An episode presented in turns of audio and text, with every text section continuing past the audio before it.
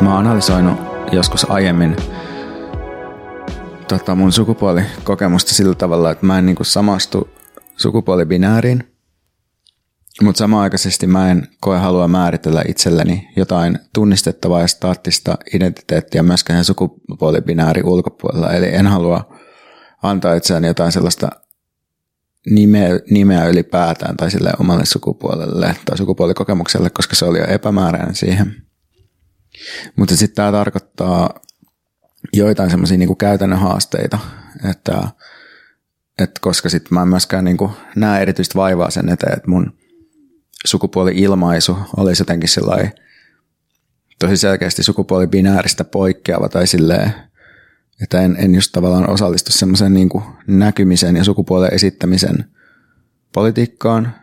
Ja sitten, tai siis osallistun tietenkin silleen passiivisesti just tavallaan pukeutumalla jotenkin semmoisen niin kuin, silleen itseäni määrätyn sukupuolen mukaisesti niin kuin jossain määrin, niin sitten helposti joutuu jotenkin semmoisiin tilanteisiin yhteiskunnassa, jossa tulee just väärin sukupuolitetuksi, mutta ei oikeastaan sitten jaksa korjata sitä, koska se tuntuu jotenkin vaivalloiselta, eikä ole myöskään jotain semmoista helppoa vastausta siihen, että no miten mut sitten pitäisi niinku määritellä.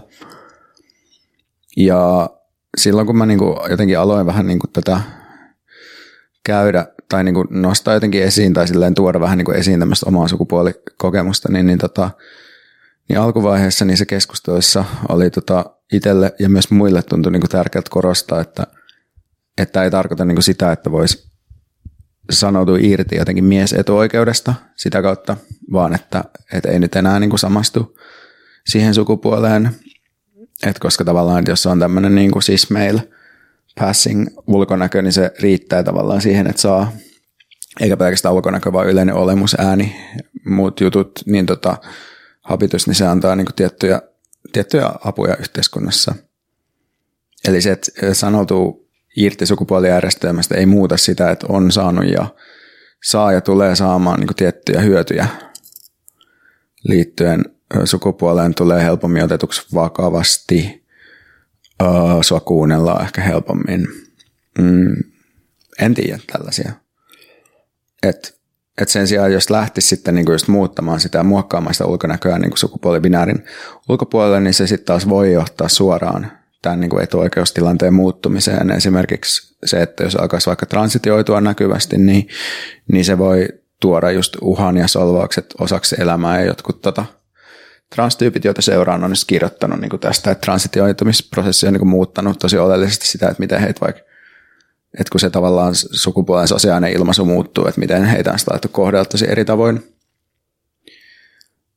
Mutta tota, joka tapauksessa saattaen siis nyt puhua vähän siitä, että missä niin kuin mennään. Ja, ja jos kiinnostaa niin kuin aiemmat iteraatiot tai jotenkin käsittää tästä aiheesta, niin mä oon puhunut tästä, mikä meitä vaivaa podcastin jaksossa, onko sen pakko näkyä, ja mikä meitä vaivaa podcastin jaksossa, vihaamme miehiä. Mutta mulla nyt viime aikoina on ollut jotenkin helpompi olo sukupuoliasioiden kanssa.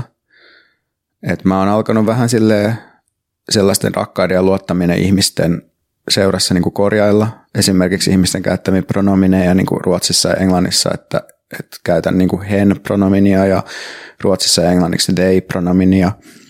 Mä oon hankkimassa hametta, joka on kyllä ollut hidas prosessi, mutta että mulla on jotain kiinnostusta myös pitkästä aikaa niin kokeilla vaatteita, jolla on joku tietty ei-maskuliininen koodaus, vaikka toki niin kuin se hameen osalta se feminiininen koodaus on nykyään niin kuin aika heikko ja satoja vuosien historian näkökulmasta lopulta aika olematon. Eli hame on, hame on ollut uniseksi vaate ja, ja tavallaan hameita on niin kuin hirveän erilaisia ja osa niistä on tavallaan sellaisia, niin kuin, tai ehkä vielä sellaista hameita, mistä mä oon kiinnostunut, niin ei ole mitenkään sellaisia niin kuin selkeästi feminiinisiksi koodautuvia. Tämä oli teaser jaksosta, jonka sä voit kuunnella kokonaisuudessaan Patreonissa – Ryhdy tilaajaksi osoitteessa patreon.com kautta saainen päiväkirja ja pääset käsiksi vain Patreonissa joka toinen viikko ilmestyviin jaksoihin. Tilaaminen on helppoa ja edullista ja se tukee myös mun työskentelyä. Kiitos, että tilaat.